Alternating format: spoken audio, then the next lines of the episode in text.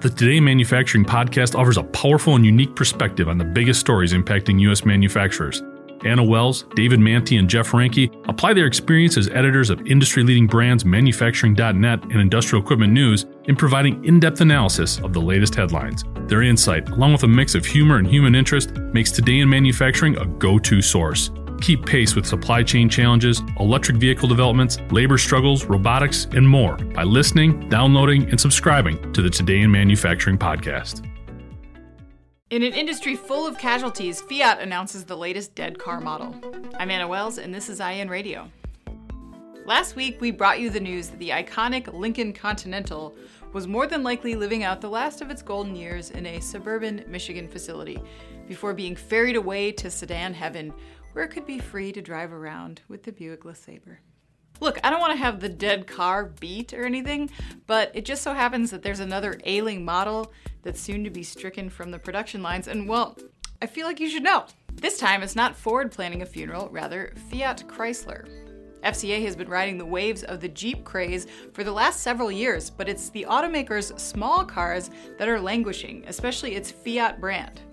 According to a recent report in USA Today, Fiat sales peaked in the US in 2014, which was the last time gas was over $3 a gallon.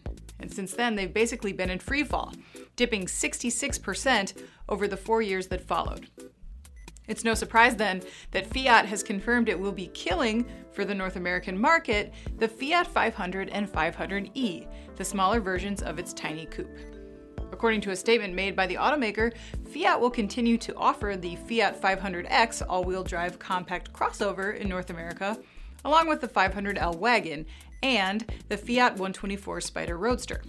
According to the company, riding out the inventory should bring 500 and 500e enthusiasts into about 2020. USA Today says that low gas prices and an SUV hungry market aren't the only things that have worked against the 500. It says that Fiat ranked second to last in shopping considerations for American buyers, and part of it was due to poor dependability ratings and a lack of body style modifications, leaving the model out of sight, out of mind. Even massive dealer incentives and discounting wasn't enough to move the needle. So they say these things come in threes. Which vehicle's next? You can bet when we find out, we'll tell you. I'm Anna Wells, and this is IEN Radio.